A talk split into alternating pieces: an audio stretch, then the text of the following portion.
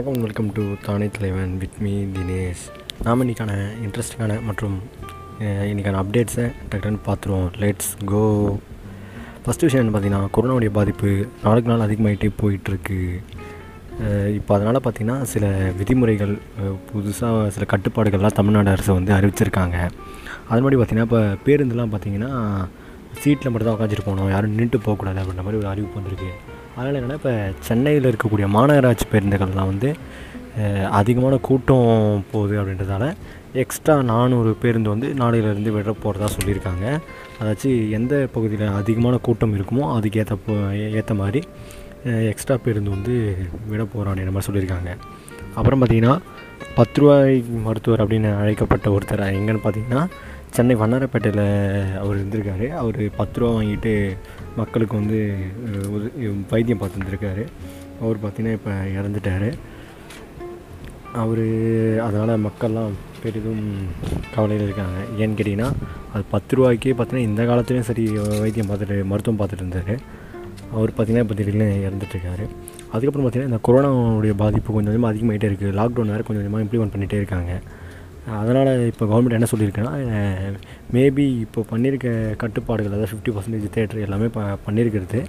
சரியான பலன் அளிக்கவில்லை அப்படின்னா இரவு நேர ஊரடங்கு போடுறதுக்கான வாய்ப்புகளும் அதிகமாக இருக்குது அப்படின்னு சொல்லியிருக்காங்க.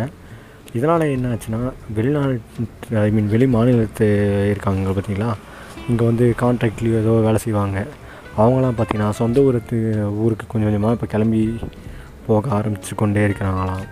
அதுக்கப்புறம் பார்த்தீங்கன்னா ரயில்வே டிபார்ட்மெண்ட் இந்த ஊரடங்குக்கு என்ன சொல்லியிருக்குன்னா மேபி இது கொரோனாவுடைய பாதிப்பு அதிகமாக வரதால் ரயில் சேவை வந்து நிறுத்தப்படுமா அப்படின்னு ஒரு கே கேள்வி இருந்தது. அதுக்கு வந்து இப்போதைக்கு அதுக்கான ஐடியா எதுவும் இல்லை அப்படின்ற மாதிரி ரயில்வே துறைகிட்ட இருந்து பதில் வந்திருக்கு.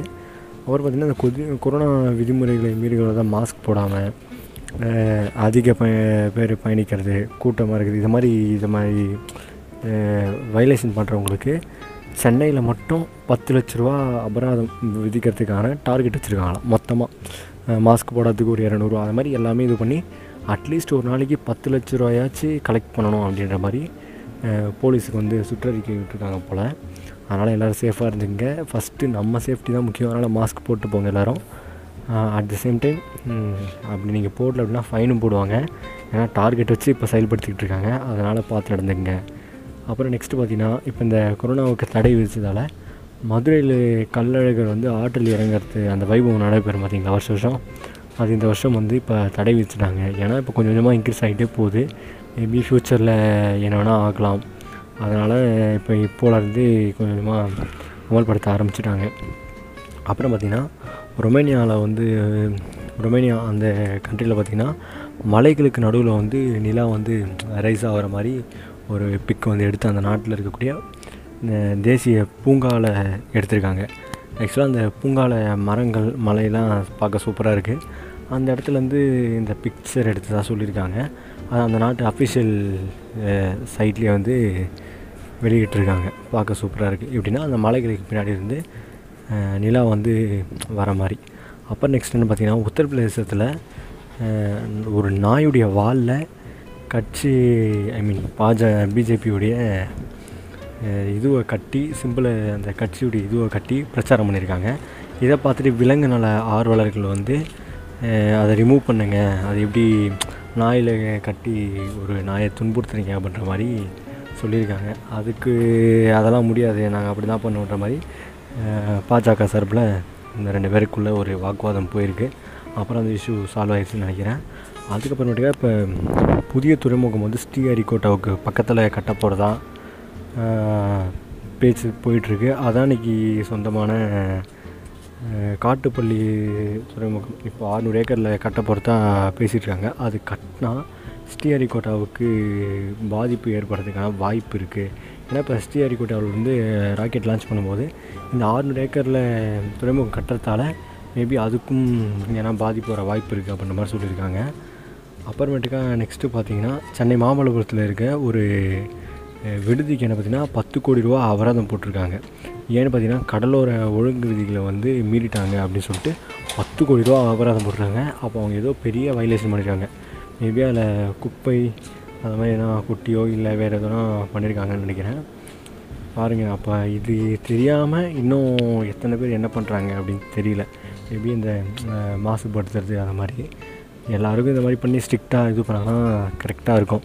சென்னையில் டார்கெட் ஒரு நாளைக்கு பத்து லட்ச ரூபா அபராதத்துக்கு விற்கிற மாதிரி இதுக்கும் கொஞ்சம் ஸ்ட்ரிக்டாக பார்த்து இந்த மாதிரி யாரெல்லாம் என்னென்ன பண்ணுறாங்களோ அதுக்கும் கரெக்டாக அபராதம் போட்டால் ஏன்னா இல்லாதவங்கக்கிட்ட பணத்தை வாங்குறத விட இருக்கவங்கிட்ட வாங்குறது ரொம்ப ஈஸி அதை பண்ணாங்கன்னா பெட்டராக இருக்கும்.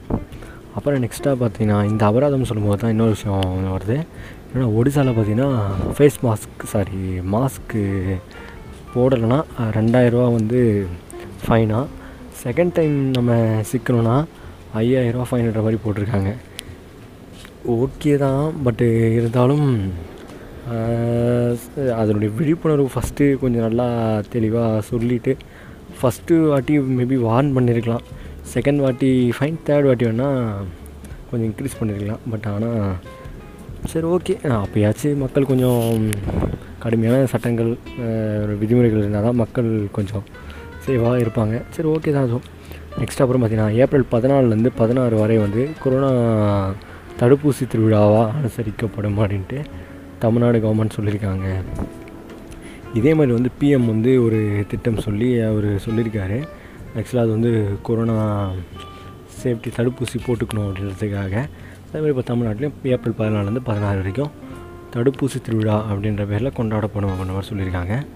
நெக்ஸ்ட்டு பார்த்தீங்கன்னா தூத்துக்குடியில் ஒரு பன்னெண்டு வயசு சின்ன பையன் நாற்பத்தி அஞ்சு நிமிஷம் ஐ மீன் முக்கால் மணி நேரம் கண்டினியூஸாக வந்து ஆறாயிரத்தி இரநூத்தி இருபத்தி ரெண்டு முறை ஸ்கிப்பிங் பண்ணி நோபல் ப்ரைஸ் நோபல் கின்னஸ் ரெக்கார்ட்ஸில் இடம் பிடிச்சிருக்கா அப்படி. அதுக்கப்புறம் பார்த்தீங்கன்னா இப்போ சென்னையில் மறைந்த முன்னாள் முதலமைச்சர் ஜெயலலிதாவுடைய நினைவிடம் வந்து இப்போ மறுபடியும் திறந்துருக்காங்க. அது கொஞ்ச நாளாக மூடி வச்சுருந்தாங்க போல். ஏன்னு கேட்டிங்கன்னா ஏதோ பராமரிப்பு பணி அப்படின்னு சொல்லிட்டு முடி வச்சுருந்தாங்க போல். அது இப்போ மறுபடியும் திறந்துருக்காங்க. ரொம்ப பெரிய விஷயம். அடுத்து நியூஸ் போயிடுவோம். அப்புறம் என்னென்னு பார்த்தீங்கன்னா இப்போ இன்றைக்கிலேருந்து ஐபிஎல் ஸ்டார்ட் ஆயிடுச்சு. First match Mumbai Indians versus RCB ஃபைனலாக ஆர்சிபி வின் பண்ணிட்டாங்க. த்ரில்லான மேட்ச்சில் மும்பை இந்தியன்ஸ் தோல்வியை தழுவிட்டாங்க. நூற்றி ஐம்பத்தி ஒம்போதுக்கு ஒம்பது விக்கெட் அப்படின்ட்டு மும்பை இந்தியன்ஸ் ஃபஸ்ட் பேட்டிங் எடுத்து ஆடிருந்தாங்க. Second batting RCB one sixty last பாலில் ஒன் சிக்ஸ்டி அடித்து மேட்ச் வின் பண்ணிட்டாங்க. அப்புறம் இன்னொரு விஷயம் பார்த்தீங்கன்னா திருமலை திருப்பதி ஐ மீன் திருப்பதியில் தான் வந்து ஆஞ்சநேயர் வந்து பிறந்தார் அப்படின்றதுக்கான ஆதாரங்கள் எங்ககிட்ட இருக்குது அதை வந்து ஏப்ரல் பதிமூணு தெலுங்கு வருட பிறப்பு அன்னைக்கு வந்து நாங்கள் சப்மிட் பண்ணுவோம் அப்படின்னு சொல்லிட்டு திருமலை திருப்பதி தேவஸ்தானத்தில் சொல்லியிருக்காங்க. சரி அப்புறம் என்னென்னு பார்த்தீங்கன்னா ப்ளஸ் டூக்கு மிச்சம் எல்லாருக்கும் டென்த்து நைன்த்து எல்லாருக்கும் வந்து இப்போ ஆல் பாஸ்ன்னு சொல்லி விட்டாங்க. ஆனால் ப்ளஸ் டூக்கு வந்து இப்ப- இப்போதைக்கு வீட்டிலேருந்து வர மாதிரி சொல்லியிருக்காங்க.